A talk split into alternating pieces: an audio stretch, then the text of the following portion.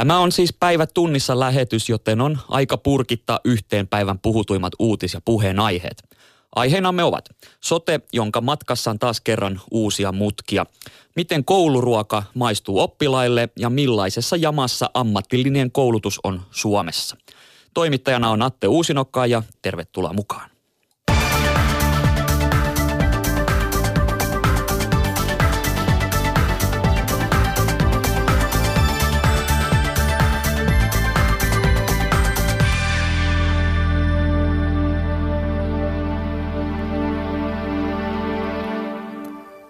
Aloitetaan pohjoismaisesta vastarintaliikkeestä, nimittäin Turun hovioikeus on päättänyt lakkauttaa liikkeen ja siihen kytkeytyvän Pohjoinen perinneyhdistyksen.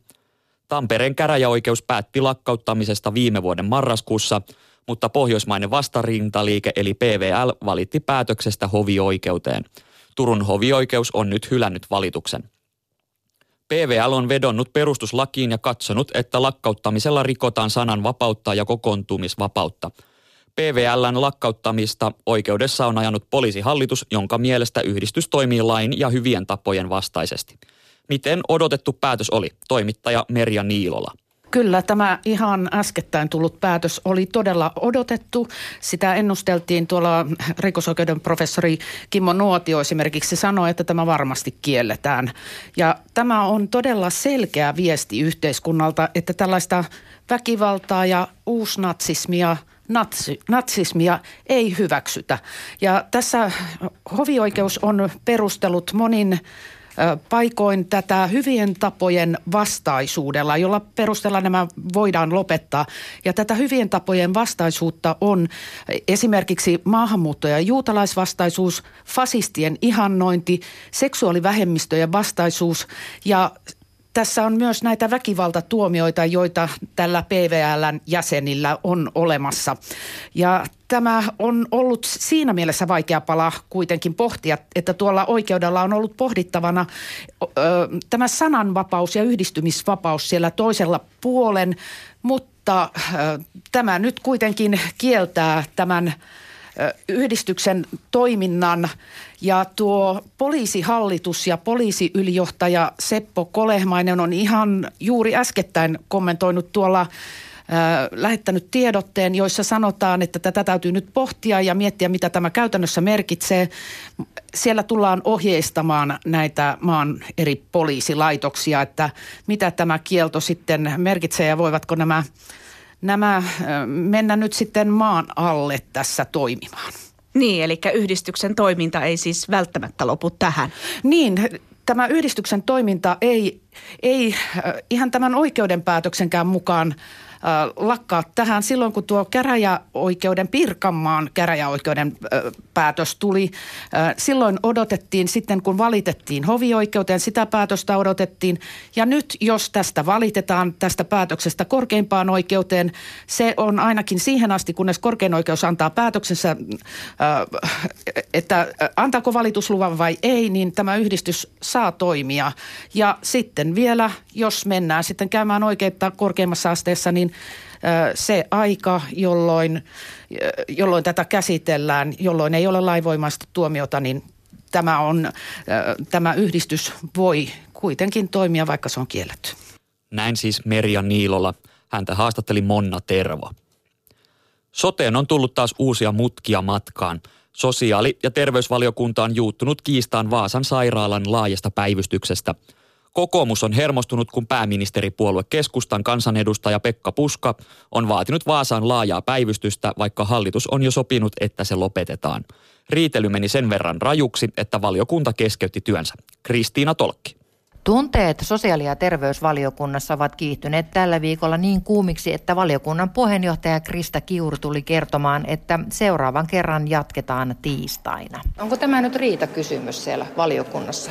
No ei tässä kannata tehdä sellaisia tulkintoja. Kysymys on yksityiskohdista ja, ja eri ryhmillä on vaikeuksia eri pykälien kanssa ja tämä on iso poliittinen uudistus Suomessa. Näin valiokunnan puheenjohtaja SDPn Krista Kiuru. Kiista on ollut siitä, että pääministeripuolue keskustan kansanedustaja Pekka Puska haluaisi säilyttää Vaasan keskussairaalan laajan päivystyksen. Kokoomus ihmettelee, miksi keskustassa on aloitettu sooloilu hallituksen omia esityksiä vastaan. Pekka Puska. No voi voi, tässä sotessa on niin paljon, paljon sotekritiikkiä eri puolueiden, eri hallituspuolueidenkin taholla, että se pitää muistaa ja, ja tässä on monia muita asioita, joissa tilanne niin kuin viime viikollakin on ollut aika kireä. Aiemmin sosiaali- ja terveysvaliokunta on syytetty siitä, että se jarruttelee sote-lakiesitysten käsittelyä. Nyt näyttää siltä, että kitkaa on sekä hallituspuolueiden välillä että keskustan sisällä. Kokoomuksen puheenjohtaja yritti tyynnytellä tilannetta. Ärsyttääkö teitä siis keskustan sooloilu tai eräiden kansanedustajien sooloilu? Malttia kaikille ja tämä on iso uudistus ja tässä on paljon paineita ja nyt kaikkien pitää vaan viedä asioita eteenpäin ja maaliin. Näin yksityiskohtia on paljon, josta voisi saada, saada riita aikaiseksi, mutta nyt ei oikeastaan riidan, vaan sopimisen paikka. Näin siis kokoomuksen puheenjohtaja Petteri Orpo. Pääministeri Juha Sipilä ei halunnut tänään kommentoida asiaa. Sotevaliokunta jatkaa siis työtään tiistaina ja Pekka Puska on ilmoittanut, että hän ei muuta mielipidettään, mutta ei tule soten edistymistä jarruttelemaankaan. Eduskunnasta Kristiina Tolkki. Hallituksen tekemät säästöt ammatillisesta koulutuksesta ja siitä seurannut opetustuntien väheneminen ammattioppilaitoksissa huolestuttaa monia opetusalan ammattilaisia. Miten käy ammattikoulutuksen, kun itse opiskelu ja työelämässä oppiminen lisääntyy, mutta varsinainen opetus vähenee? Suomen opiskelija-allianssi julkaisi tänään tutkimuksen, jossa on kysytty opiskelijoiden näkemyksiä opetuksesta, opiskelun mielekkyydestä ja ammatillisen koulutuksen uudistamisesta – Suomen opiskelija-allianssi OSKU ryn teettämän kyselytutkimuksen mukaan lähes joka neljäs ammattiin opiskeleva ei ole tyytyväinen saamansa opetukseen. Joka viides kertoo harkinneensa opintojen lopettamista. Tyytymättömyyttä aiheuttaa muun muassa työrauhan puute oppitunneilla ja lä- lähiopetuksen vähäisyys. 90 ammattiin opiskelevasta kertoo olevansa ylpeä opiskelemastaan alasta. Silti joka kolmas kokee, että yhteiskunnallinen keskustelu ja uutisointi ovat vaikuttaneet heidän omaan suhtautumiseensa negatiivisesti. Tutkimuksen projektikoordinaattori Inkeri Halme. Tutkimuksessa nousee erittäin vahvasti esiin se, että ammattiin opiskelevat arvostavat ammatillista koulutusta ja tutkintoa ja yli 80 prosenttia on erittäin motivoitunut opiskelemaan. Osa kuitenkin kokee, että ammattikoulutusta vähätellään ja siitä puhutaan stereotyyppisesti. Minkälainen ristiriita tässä on? Ristiriita on itse asiassa aika suuri, että itse amikset ja ammattiin opiskelevat arvostavat sitä omaa koulutustaan ja sitten toisaalta taas ammattitaitoa arvostetaan. Mutta sitten tuntuu, että julkisessa keskustelussa ja niin kuin yleisessä mielipiteessä, mitä ihmiset juttelee, jotka ei ole ammatillisen koulutuksen kanssa tekemisissä, niin heillä saattaa olla vähän vanhentuneita käsityksiä siitä, että mitä ammatillinen opiskelu on. Eli tämä koetaan ongelmaksi amiksissa? Ää, tietyllä tavalla kyllä joo. Jessica, ää, olet opiskellut jo kolme vuotta Oletko kokenut, että ammattikoulutusta arvostetaan? Kyllä sitä todellakin arvostetaan ja itse ainakin oikeasti ylpeä on siitä, mitä opiskelen. Ainut kysymys on se, että mitä haluat siltä opinnoilta. Haluatko sä niin jatko-opintokelpoisuuden vai työelämäkelpoisuuden ja mikä se on se ala, mitä sä oot lähtenyt opiskelemaan. Mutta yleisesti ottaen kyllä niin kuin amikset on ylpeitä siitä omasta alastaan. Tässä tutkimuksessa nousi myös vahvasti esiin se, että tyytyväisyys opetukseen on vähentynyt ja joka viides harkitsee opiskelun keskeyttämistä. Sellainenkin, sellainenkin luku sieltä löytyy. Mihin opetuksessa ollaan tyytymättömiä?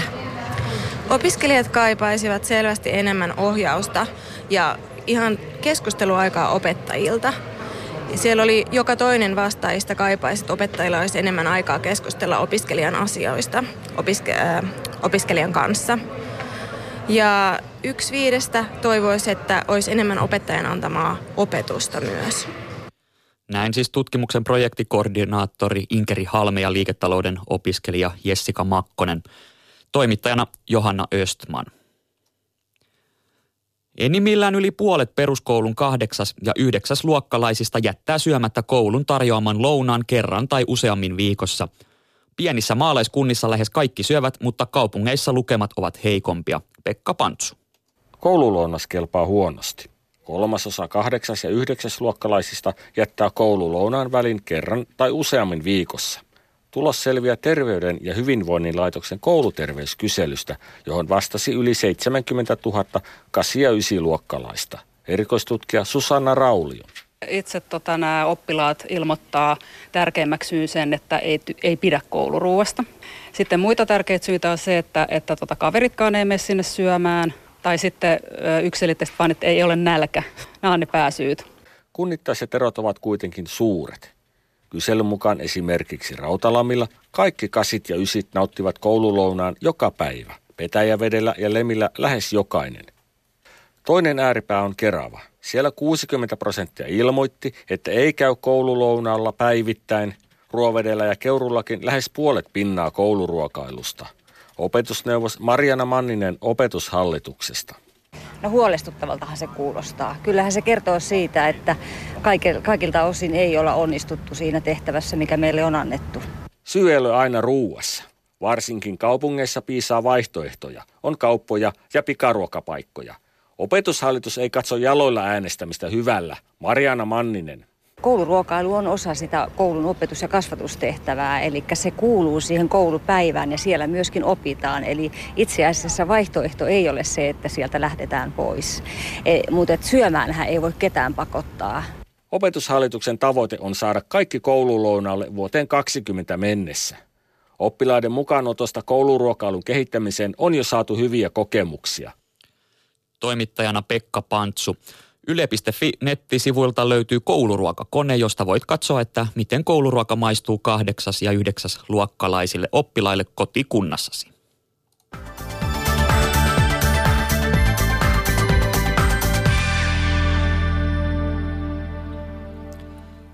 Kela on tämän tästä ollut erittäin pahoillaan. Toimeentulotuen maksaminen on viivästynyt ja palvelut tökkivät. Oikeusasiamiehelle on tullut kanteluita sadoittain. Kanteluista välittyy inhimillinen hätä. Perheeltä loppuu ruoka eikä lääkkeisiin tai vuokraan ole varaa. Sanotaan, että koko sosiaaliturvajärjestelmä kaipaa uudistusta. Tänään Yle uutisoi, että Kela ei ole pystynyt tilittämään taksimatkoista omavastuuosuuksien ylityksiä asiakkaille, koska ne eivät ole päivittyneet Kelalle oikein. Myös taksikuljettajilla voi olla saamatta saatavia kelakyydeistä jopa tuhansien eurojen edestä. Mistä nämä ongelmat johtuvat?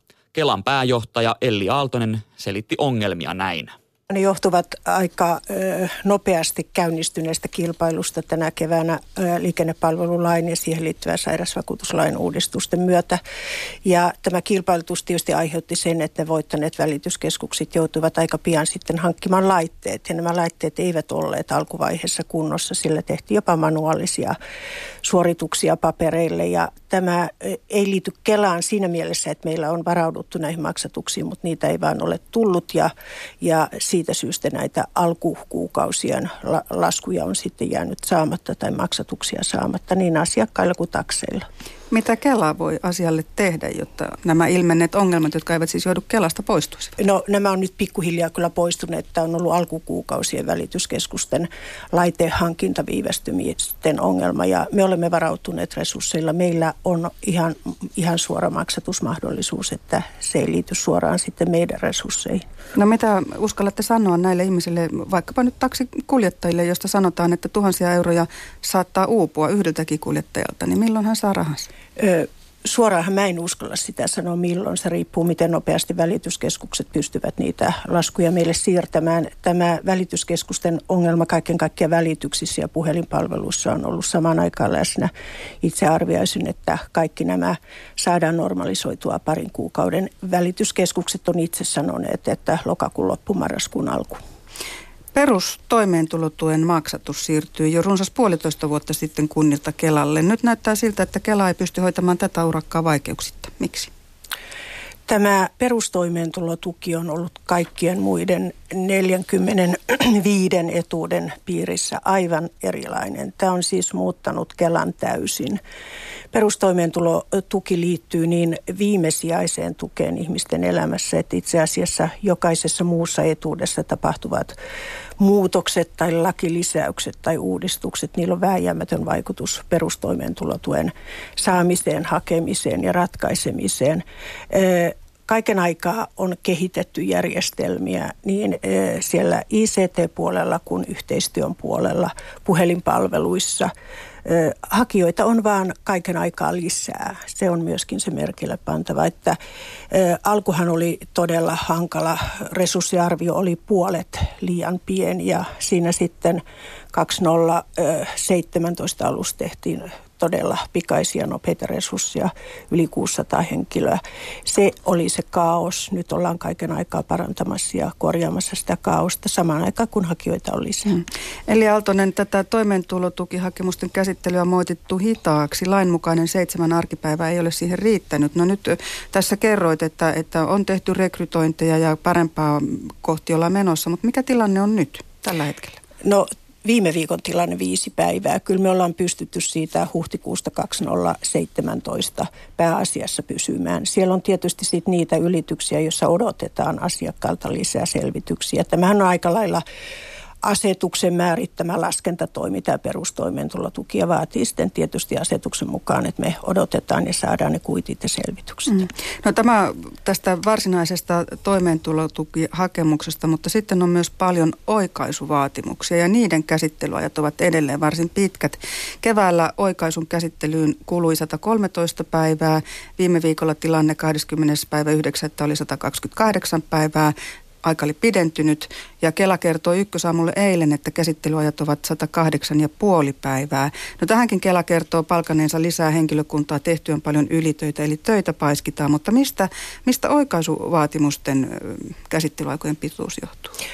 Se on myös perustoimeentulotuki. Meidän oikaisuvaatimuskeskus oli aika pienellä miehitetty ennen tätä uuden etuuden tuloa ja tästä tulee noin 8000 oikaisuvaatimusta viikkoa kohti. Se on iso määrä ja vaati myös näitä lisäresursseja nyt tällä hetkellä se on sata päivää. Eduskunnan oikeusasiamiehen edellytys oli, että maksimi kolme kuukautta. Kyllä me siihen päästään, mutta kaikki nämä on sitä, että tarvitaan ihmistyövoimaa lisää käsittelemään juridisia asioita. Eduskunnan oikeusasiamies ei, ei kelpuuta perusteluja siitä, että, että mistä johtuu viivästykset, kun kyseessä ovat perusoikeudet ja yksilön oikeusturva pakko kysyä nyt lupausta. Kysyin sitä äsken. Elli mm. Aaltonen, Kelan pääjohtaja. Mikä on sinun lupauksesi siitä, mihin mennessä palvelut toimivat niin, että, että valituksia ei tulisi tai että ne edes dramaattisesti vähenisi? Valituksiahan aina voi tulla. Siihen me ei Mutta ei tätä määrää, se ei ole mutta, mutta sitä, että päästään siihen kolmeen kuukauteen, niin meillä on myös yhteistyö neuvottelukunnassa todettu, että se tulee saada tämän vuoden aikana ihan täydellinen kuntoon, mieluusti jopa sinne alle kolmen kuukauden. Mm. Oikeusasiamiehelle tulleista valituksista välittyy paitsi hätä, kuten tässä aikaisemmin jo kuvailin, niin myös suuttumus, epätoivo ihmisillä. Siellä on vanhuksia, vaikeavammaisia, mielenterveysongelmaisia, niitä ihmisiä, jotka elävät oikeastaan vain toimeentulotuen varassa ja Kelan avustus on heille usein se viimeinen oljenkorsi. Mikä eteen, kun avustus on myöhässä, rahaa ei ole ja vaikka jääkaappi on rikki? Siis noin periaatteessahan ei ei yhteiskunta saisi toimia niin, että viimesijaisesti tulee pysyvä. Mm. Tämä on, tämä on niin kuin semmoinen lähtökohti, josta meidän pitäisi hyvinvointiyhteiskunnan kehittämisessä lähteä. Nyt vaan on käynyt niin, että yhä useammalle ensisijainen etuus ei riitä. Sen taso on liian pieni. Työttömyyden mukanaan tuomat haitat. Nyt vaikka työllisyys on kohentunut, niin se ei meillä näy, se näkyy viiveellä.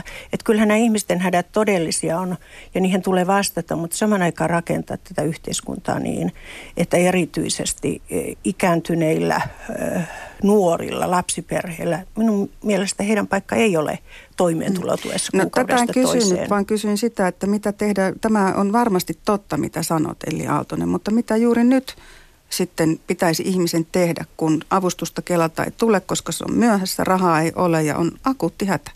Ruoka ei pysy vaikka millään säily, kun jääkaappia ei ole tai se on rikki ensisijaisesti hakea sitä perustoimeentulotukea. Ne eivät ole tällä hetkellä myöhässä. Hakea sitä ajoissa käymällä toimistossa, tekemässä, tekemällä verkkohakemus. Me ollaan myös kehitetty puhelinpalvelua. Puhelimessa voi tehdä hakemuksia ja saada ratkaisunsa. Kaikki eivät saa myönteistä ratkaisua ja erityisesti näiden e, kielteisten ratkaisujen määrähän on kasvanut. Se toisaalta tarkoittaa sitä, että ihmiset ovat löytäneet perustoimeentulotuen. Se on nyt läpinäkyvä Kelassa, mutta kaikilla ei ole siihen asetuksen mukainen oikeus. Jos tämä kielteinen ratkaisu tulee, me ohjataan myös kuntaan. Kunnalla on mahdollisuus antaa täydentävää ehkäisevää tukea. Ja jos sekään ei riitä tai se ö, mahdollisuus saada, niin sen jälkeen olisi myös järjestöt. Mun mielestä tämä perustoimeentulotuki on ensisijaisesti julkinen tehtävä, mutta se on myös yhteistyön tehtävä. Ja sitä yhteistyötä me pitää edelleen kehittää mm. kuntien suuntaan ja järjestöjen suuntaan. Ja sitä ollaan kovasti tehty. Kelan pääjohtaja Elli Aaltonen, toimittajana Seija Vaaherkumpu.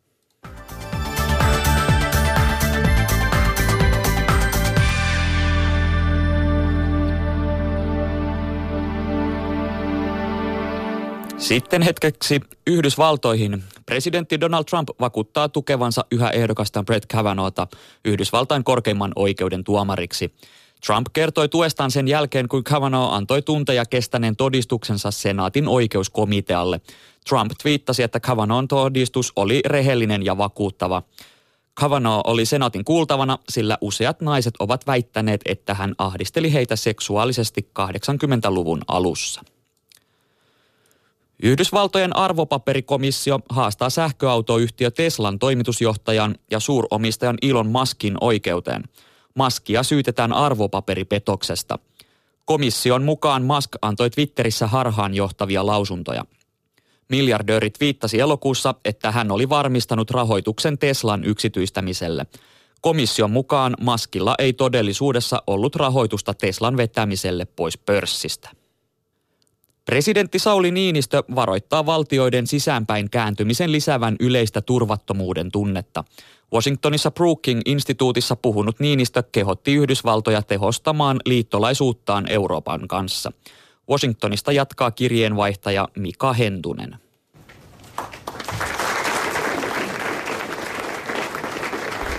Niinistö oli odotettu puhuja vieras Brookingsissa. Hänelle esitettiin kutsu jo kaksi vuotta sitten, mutta aikataulut sopivat vasta nyt.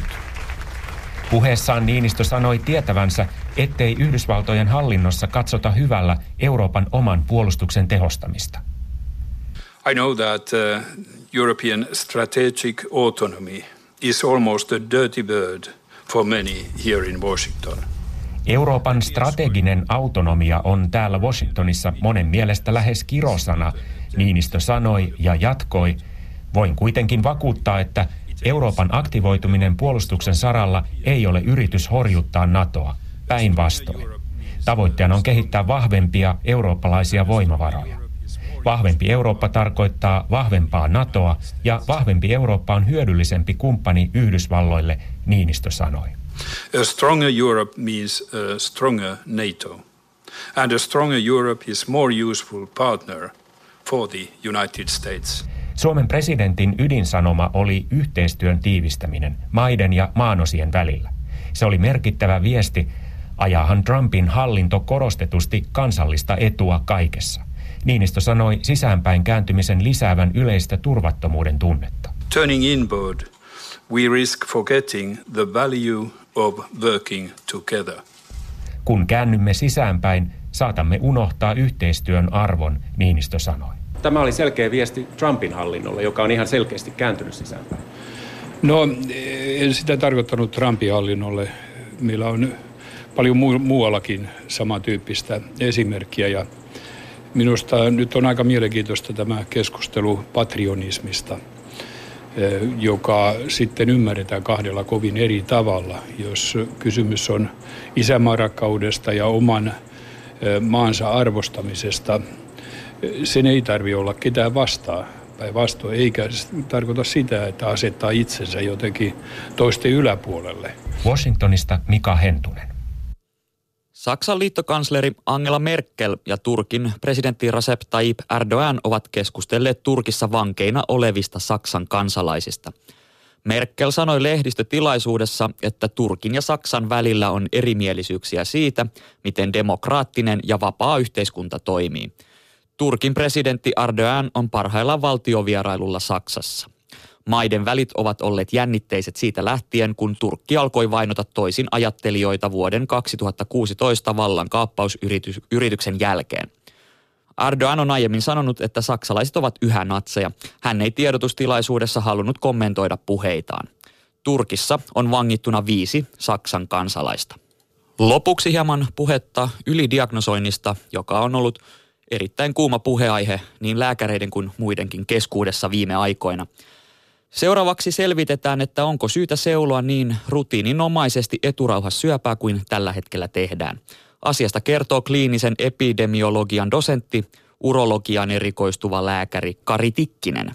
Suoraan mennä haittoihin, niin tietysti ö, sekä seulonnan siihen liittyvällä diagnostiikalla että hoidoilla sitten, mitä voi seurata siitä, niin voi olla haittoja. Ne, ensimmäinen haitta on, ehkä yleisin haitta on se, että valitettavasti iso osa niistä syövistä, joita me löydetään, on sellaisia, jonka löytämisestä ei ole hyötyä. Eli siinä on iso osa niitä, niin sanottuja ylidiagnooseja. Ni, niistähän ei potilaalle ole mitään hyötyä, että ainoastaan altistuu niille mahdollisille haitoille. Eli, eli tämmöinen psykologinen haitta on ikään kuin turhaan voidaan tehdä syöpäpotilas, joka voi sitten haavoittaa niin kuin, ja psykologisesti luoda kuormaa ihmiselle. Jos nyt puhutaan tuhannesta miehestä vaikka, niin kuinka monella se löytyy seulonnassa ja kuinka monella siitä on haittaa? Jos me tehdään äh, tämmöistä PSA-seulontaa väestötasolla, niin siitä on tehty viisi laajaa tutkimusta, jossa on yli 700 000 miestä mukana ympäri maailmaa. Me ollaan niiden pohjalta laskettu näin, että noin tuhatta miestä kohti ensinnäkin se PSA on koholla noin 140, jotka heillä sitten se homma ikään kuin sitä alkaa, kohonneen PSAn selvittely. Ja nä, sitten se toistetaan se koe usein ja lopulta jää noin 120 eh, ihmistä tai miestä, joilla se ikään kuin on pysyvästi koholla, jotka sitten nykykäsityksen mukaan koe, otetaan sitä koepalat. Siinä on hieman magneettikuvaus tullut nyt väliin ehkä, mutta tyypillisesti heiltä otetaan koepalat. Ja näistä 120 joilta otettiin se koepala, niin noin 40 löytyy eturauhassyöpä. Jos me ei tehdä tätä seulontaa, eh, niin eh, niitä löytyy huomattavan paljon vähemmän. Ja niitä eh, oireiden ja muiden perusteella ehkä noin 20 tuhatta kohti tulee nämä koepalat ja syöpiä löytyy se sama määrä, se kolmannes, joka 20 on noin 6 ja 7. Eli nämä luvut oli niin kuin 120 versus noin 20 tai sitten niitä, niitä että jo, joille tehdään koepalat. Ja nämä ihmiset, niin koepaloista on aina jonkinnäköistä haittaa, ainakin ne on epämiellyttävät ja verta voi vuotaa. Se otetaan peräaukon kautta eturauhasesta se koepala ja pahimmassa tapauksessa ne voi yhdelle tuhannesta ja kahdelle tuhannesta aiheuttaa tämmöisen verenmyrkytyksen. Sitten siitä, kun oli ne tuhat miestä ja niistä 40 todettiin se eturauhassyöpä siellä seulontapuolella, noin kuudella seitsemällä siellä ei-seulontapuolella, niin – ne sitten altistuu näille hoidon haitoille. Tyypillisesti noin puolella tulee erektiohäiriötä, suolistohaittaa, virtsaoireita, riippuen nyt vähän, että leikataanko, sädetetäänkö vai se aktiiviseurataanko, että mikä hoitolinja valitaan sitten. Kuinka monen hengen näistä tuhannesta se seulonta voi pelastaa? No tämän hetken näiden tutkimusten perusteella yksi eturauhassyöpä kuolema estyy tällä Eli, eli kyllä, ja sehän tässä niin kuin se ongelma, että tällä on mahdollisesti tämmöinen pieni edullinen hyöty niin kuin väestötasolla, mutta se on hyvin pieni verrattuna, tai ainakin meidän niin kuin monien asiantuntijoiden mielestä se on hyvin pieni, ja potilaidenkin kannalta hyvin pieni verrattuna sitten näin kaikkiin muihin haittoihin. Ja kokonaiskuolleisuudessa ei kuitenkaan ole sitten tullut eroa. Se, syöp, täytyy sanoa, että syöpäseulonnassa hyvin harvoin on pystytty osoittamaan kokonaiskuolleisuuseroa. No Yhdysvalloissa Washington Postin jutun mukaan niin eturauhassyöpäpotilaiden kuolleisuus on parikymmentä vuotta se on laskenut ja nyt se on pysähtynyt ja siellä on samalla seulontaa vähennetty. Toki siinä jutussa mainitaan, että tätä syy-seurasuhdetta ei ole varmistettu millään tai se ei ole selvillä. Niin miten kommentoit tuota? Et miksi se on pysähtynyt sitten? Tota, nämä, nämä tämmöiset havainnoivat tutkimukset on – tämmöiset epidemiologiset havainnoivat tutkimukset ei ole koskaan niin luotettavia kuin taas tämmöiset hyvin tehdyt randomisoidut kokeet, joissa sokkoutetaan. Satunnistetaan nimenomaan, kiitos. Ja, eli sikäli me vähän nyt verrataan eri luotettavuustason tietoa. Mutta on se toki, se, se perustuu siis siihen, että muutama vuosi sitten US Task Force, joka on tämmöinen viranomaisen hoitosuosituspaneeli Yhdysvalloissa, sanoi, että älä ota PSAta. Sanoi yleislääkärille, älä ota potilailtasi PSAta. Ja totta kai siis kyllä me PSAlla pystytään aikaisemmin saamaan eturausyövät kiinni ja sillä voi, olla, sillä voi se pieni vaikutus olla siihen eturaussyöpäkuolleisuuteen, mutta että toisella puolella on se, että kokonaiskuolleisuuteen ei kuitenkaan luultavasti ole mitään eroa ja sitten ne haitat vähenee. tämähän ei ole mikään ihan mustavalkoinen asia. Mm. No sitten on vielä tämä kustannukset. Minkälaisia kustannuksia siitä seulonnasta voi aiheutua? No tämä on tietysti mitä monet PSA-seulonta kriittiset ihmiset vetoo, että tämä on hirvittävän kallista terveydenhuoltoa, että me voitaisiin käyttää nämä rahat paremmin. Mä itse ensisijaisesti nyt ollaan aina keskitytty siihen, että onko joku tehokasta vai ei ja mietitään sitä kustannuksia ehkä, ehkä sitten vasta sen jälkeen. Ja sitten kun tämä ei oikein kauhean tehokasta ole, niin sen takia jos sanoo, että yleisesti ottaen PSA-seulonta väestötasolla ei kannata, niin sen jälkeen kustantujen miettiminenkään ei ole enää tarpeen, koska sitä ei tavallaan ole tekemässä. Mutta että se on tosi vaikea mitata, niitä on arvioitu erilaisia arvioita ja ne terveystaloustieteelliset mittarit, ne ei oikein niin kuin maalikolle sano mitään, mutta että on, on selvää, että koepalat maksaa, analyysit maksaa, leikkaukset maksaa, komplikaatiohoito maksaa. Ja jos tälle ei kuitenkaan ole osoitettua elämänlaatuhyötyä ja tämä, e, tämä elämän pituushyötykin on, sitä joko ei ole tai se on hyvin pieni, niin, niin valitettavasti olisi hienoa, että meillä olisi eturauhassyöpäseulonta, joka toimisi, mutta että tämä PSA-pohjainen seulonta valitettavasti ei, ei oikein ole osoittautunut kovin tehokkaaksi. Mistä tämä ylidiagnosointi ylipäätään johtuu laajemminkin muissakin taudeissa? No siis ylidiagnostiikassa on eh, ehkä niin kuin neljä pääsyytä. Eh, ensimmäinen on tämmöinen kulttuurit ja uskomukset. Ikään kuin meillä on kaikilla tämä, että on parempi löytää mieluummin varhain kuin myöhään, eikö niin? Ja, ja, ja tota, kukapa haluaisi, että tauti leviää ja se niin kuin tämmöinen ajatus, että mitä varhemmin sitä parempi. Nyt yhä enemmän myös mainostetaan mediassa yritykset ja kaikki haluaa tätä, että testaa enemmän ja näin. Se on yksi. Eli meidän taustalla, meillä on osoitettu, että lääkärit ja maalikot, me ollaan hyvin optimistisia hoitojen tehosta, testien tehosta ja me aliarvioidaan niiden haittoja. Haastateltavana oli kliinisen epidemiologian dosentti, urologiaan erikoistuva lääkäri Kari Tikkinen. Toimittajana Mikko Haapanen. Ohjelma kuullaan seuraavan kerran ensi viikon maanantaina. Minä olen Atte Uusinoka ja toivotan teille kaikille oikein mukavaa alkavaa viikon loppua.